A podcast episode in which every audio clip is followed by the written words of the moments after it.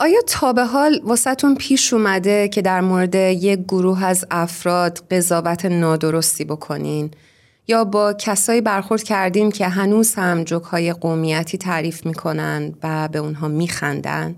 چقدر تا به حال براتون پیش اومده که به خاطر عضویت در یک گروه یا یک دسته خاص مورد پیش داوری قضاوت قرار گرفتید و به خاطر این دچار عصبانیت یا ناراحتی شدید امروز قرار راجع به همین موضوعات صحبت بکنیم مواردی که نگاه ما و قضاوت ما رو نسبت به دیگران شکل میدن و اونم بحث کلیشه ها و استریوتایپ ها هستند. از مهمان عزیزی دعوت کردیم که در طول برنامه با ما همراه باشند و در کنار ایشون این بحث رو از زوایای مختلف بررسی کنیم. بریم با خانم سارا اومتلی کارشناس آموزش همراه بشیم.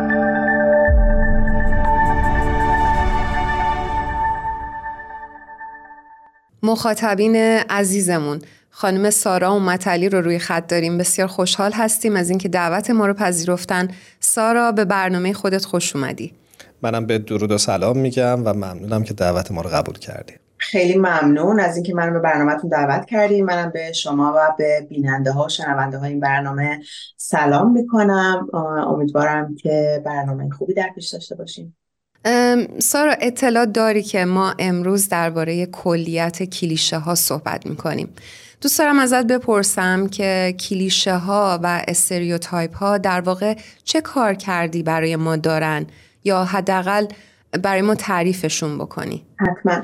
من همین اول صحبت هم به این نکته اشاره بکنم که هرچند که کلیشه ها stereotype ها یا باورهای قالبی خیلی به جای همدیگه استفاده میشن ولی یه تفاوت ریزی با همدیگه دارن. کلیشه ها اون چیزایی که خیلی تکرار شدن و ما خب زیاد می‌بینیم. مثلا ما می‌بینیم که علامت قلب یا نشانه قلب همه جا به عنوان علاقه محبت استفاده میشه. یعنی اگر که جایی ما این نشونه رو ببینیم خیلی بعیده که به ذهنمون برسه چیزی جز این به ذهنمون برسه. مثلا فکر کنیم که الان این نشانه دشمنیه به عنوان مثال. به ویژه مثلا قلب قرمز یا مثلا گل روز روز قرمز بازی همچین کلیشه چیزهایی که زیاد تکرار شدن. این یعنی در واقع کلیشه است یا استریوتایپه. نه این کلیشه است. کلیشه ها همه آن رفتارها باورها نگاهها حرفها گفته ها نشونه ها همه این چیزهایی که ما در محیط پیرامونمون زیاد می‌بینیم که تکرار میشن اینا کلیشه هستن. حالا کلیشه ها می‌تونن مبتنی بر stereotype ها باشن. حالا در واقع stereotype چیه؟ اینه که یک باوری رو ما تعمیم میدیم به, به کل یک گروهی یک صفتی رو به کل یک گروهی تعمیم میدیم. مثلا یه مثالش خیلی معمولا تکرار میشه توی منابع مرتبط با این موضوع اینه که به عنوان مثال انسان اولیه یک بار دیده که یکی از اعضای قبیله یک موجود خزنده سیاه رنگی که دست و پا نداشته سرش بزرگتر از دومش بوده یکی از اعضای قبیله رو گزیده و اون فرد فردا مرده و اعضای باقی اعضای قبیله زنده ماندگان نجات یافتگان کسایی که هنوز می‌بینن اطرافشونو از این به بعد هر موجود خزنده شبیه به اون مار سیاه رو موجودی در واقع خطرناک تعبیر می‌کنن و باهاش مقابله می‌کنن. توضیح هم در این حال میده که اصلا ما چرا به به وجود آوردن باورهای قالبی نیاز داشتیم. آیا این کارکرد مثبت تو زندگی ما داشته؟ چیزی مثلا چراییشو یه خورده بهمون توضیح میده.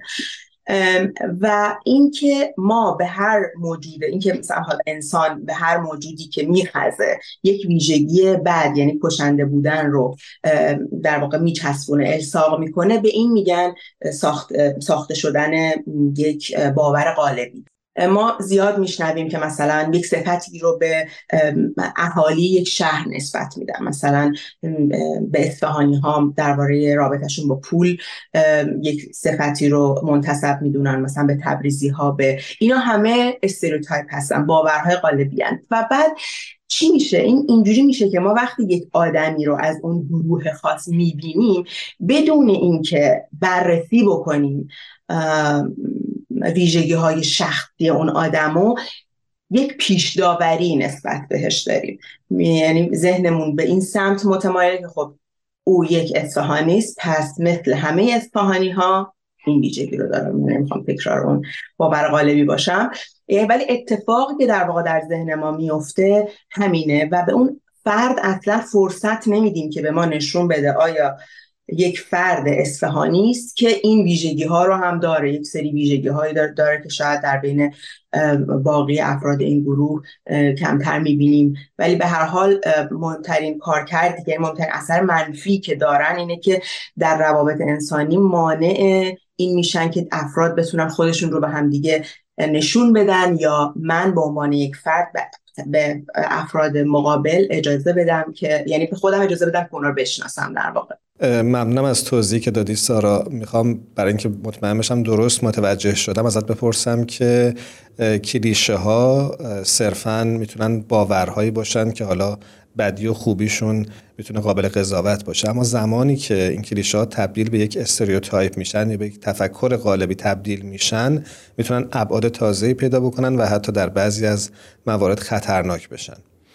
اگه این برداشت من درسته می‌خوام ازت بپرسم که آیا صرفا تاثیر این stereotype ها در زندگی فردی خواهد بود یا نه؟ می‌تونه اثرات اجتماعی بزرگتری رو هم ایجاد بکنه؟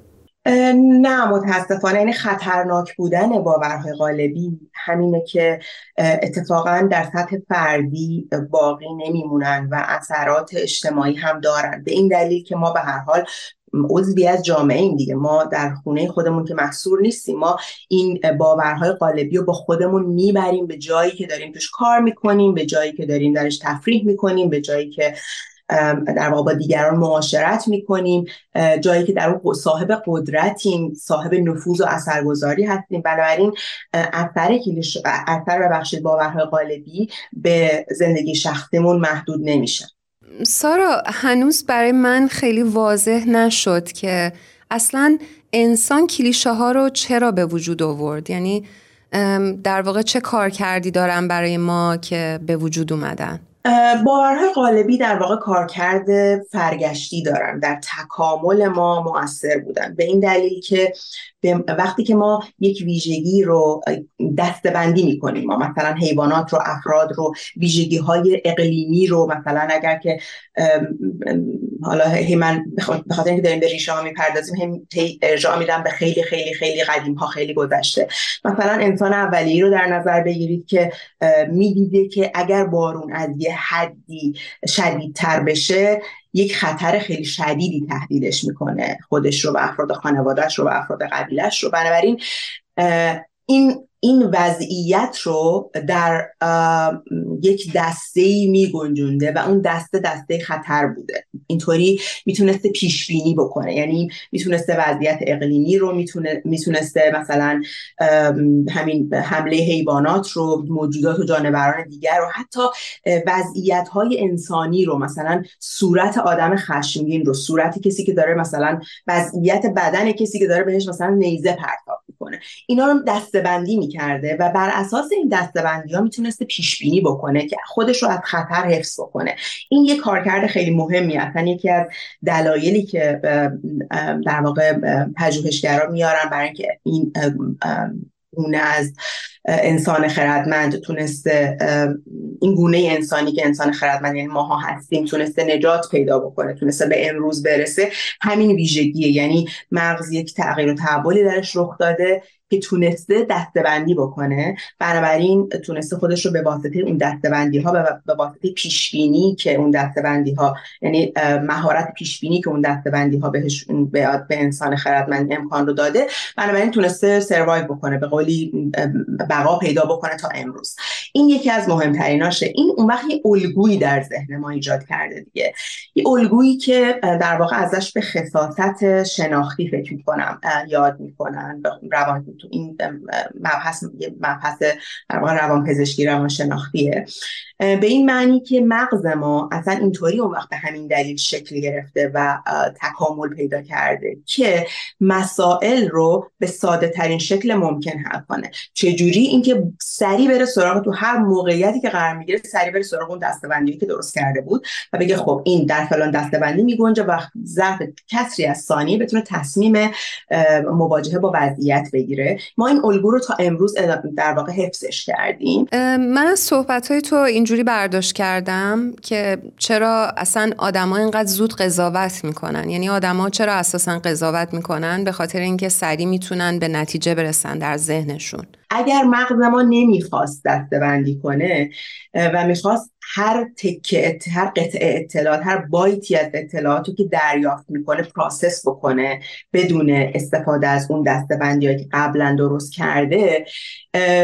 پژوهشگران میگن که اون وقت مغز ما به یک حجم خیلی بیشتری احتیاج داشت. بنابراین این هم می‌تونه باز به مسئله فرگشت و تکامل برگرده.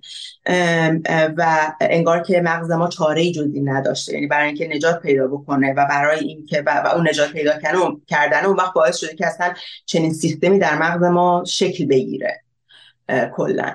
بنابراین چیزی که میشه بهش اشاره کرد اینه که ما هر کاری بکنیم هر چقدر که فکر کنیم خب من انسان روشن فکریم فردیم که خیلی خود انتقادم خودم رو یعنی خود انتقاد مهارت خود انتقادی در من خیلی تقویت شده است خودم رو زیر ذره بین می‌گذارم نسبت به در واقع تصمیم گیری ها قضاوت ها سوگیری ها پیش ها نسبت به همه اینها در ذهن خودم آگاه هم خیلی اینها رو مرور می‌کنم.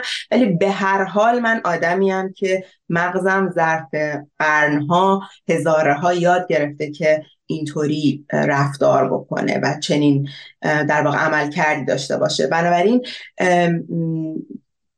کلیشه ها و این باورهای غالبی چیزایی نیستن که ما ازشون بتونیم خلاصی پیدا کنیم. اینا همیشه با ما هستن و باید اون بخش اون زمان ها اون بخش ها اون موقعیت هایی رو پیدا کنیم که اینها در زندگی فردی و اجتماعی ما اثر مخرب بسیار مخربی دارن و جلوی اون اثر مخرب رو بگیریم. یا به قولی سعی بکنیم از تبدیل شدن اونها به stereotype جلوگیری بکنیم. دقیقا. اینکه یه جاهای یه جاهای حساسی هستش که ما باید در واقع بپرهیزیم از اون stereotype ها یا اصلا زیر سوالشون ببریم.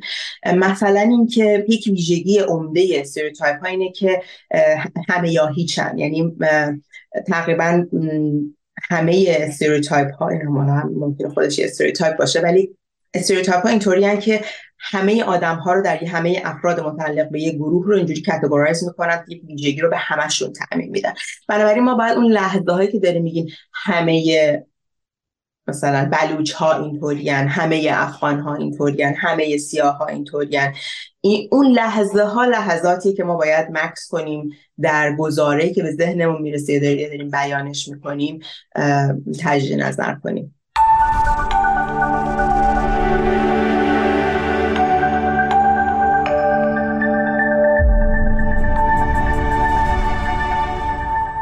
اونجایی که اشاره کردید به مسئله قضاوت های ما و باورهای غالبی خب اینا به کل با هم بی ارتباط نیستن و اینجا حتی میشه به یک مفهوم دیگری اشاره کرد به اسم پیشداوری یا تعصب که ترجمه bias هست در فارسی و این خیلی نزدیک به مفهوم stereotype در واقع میگن stereotype ها در اون بعد شناختی ما وقتی داریم فکر می‌کنیم به موضوع رخ میدن و در واقع اثری که روی ما می‌ذارن به لحاظ عاطفی اون وقت میشه سوگیری یا پیشداوری. یعنی به عنوان مثال من فکر می‌کنم که یک گروه جمعیتی خطرناکند. این تا اینجا در در واقع بعد شناخته من چنین شناختی از اون گروه در واقع جمعیتی دارم و بعد با دیدن این اعضایی از این گروه جمعیتی احساس ناخوشایندی بهم دست میده.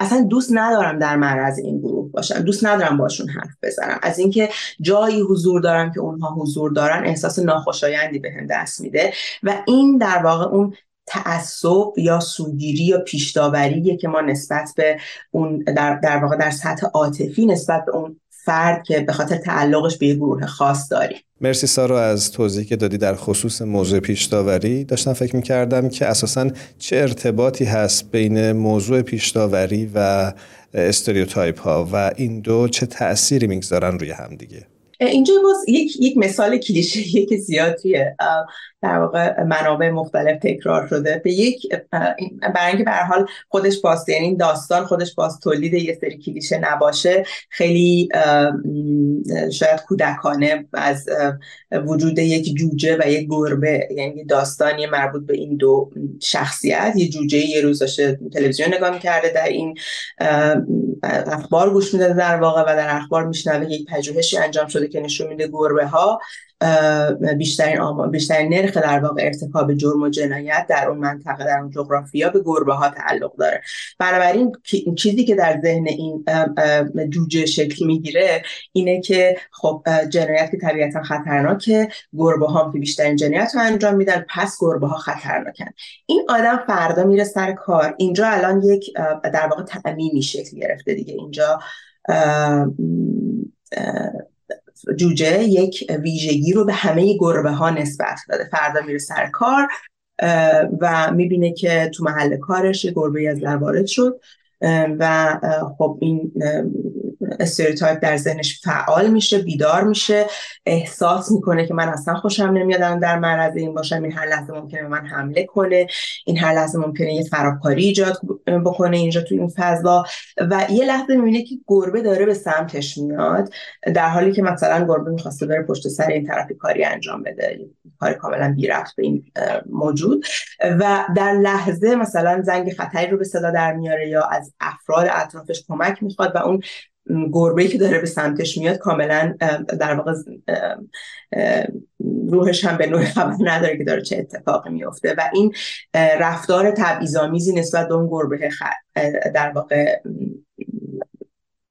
نشون داده از خودش. یعنی اگر که به جای اون گربه هر موجود دیگری بود ای بسا اگر خطرناکتر از اون بود یا ای بسا اگر که واقعا قصد آسیب رسوندن به جوجه هر داشت. این جوجه چون اون در واقع باور قالبی رو stereotype رو نداشت در ذهنش اون سوگیری رو نداشت در ذهنش نسبت به اون گروه اون فرد خاص حتما این رفتار رو نمی‌کرد. بنابراین این مثال خیلی استفاده میشه برای اینکه به خصوص به بچه ها نشون بدن که چه جوری یک باور شخصی می‌تونه به یک رفتار اجتماعی تبدیل بشه و بعد وقتی تعداد جوجه هایی که نسبت به گربه ها چنین رفتاری دارن زیاد میشه این میشه ترکوب و تبعیض سیستماتیک و این منجر میشه به اینکه اون گربه ها به کلی از جامعه حذف میشن.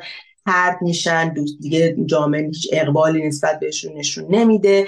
اونها رو در یک گوشه ایزوله می‌کنه از امکانات اجتماعی محرومشون می‌کنه و یه جایی اون وقت اون گربه حتی خودش باورش میشه که حتی اون گربه هایی که مرتکب جنایت نشدند هم باورشون میشه که در واقع این ویژگی رو باور می‌کنن و ای بسا دست به فعالیت هایی می‌زنن که خطرناک جلوه می‌کنه و این اونجاست که در واقع میگن این چرخه سرکوب و چرخه در واقع اونجایی که این اعضای اون گروه این احساسی دارن بهش میگن در واقع جایی که اینها درونی می‌کنن آپریشن رو سرکوب رو درونی می‌کنن و اصلا این باعث میشه که چرخه سرکوب در جامعه هیچ وقت متوقف نشه. به خاطر اینکه عملا مدام داره نمونه هایی تولید و باز تولید میشه که این باور غلط رو ثابت می‌کنه. سارای عزیز من اینجا اولا بگم این بحث برای من خیلی جالبه و هیجان زدم برای اینکه بقیه موضوع رو هم از زبان تو گوش بکنم. ولی متاسفانه وقت برنامه ما محدوده و می‌خوام همینجا ازت قول بگیرم که هفته آینده هم در خدمتت باشیم و بحثمون رو ادامه بدیم. هر جا هستی خوب و خوش باشی. خدا نگهدارت. حتما. خیلی خوشحال میشم.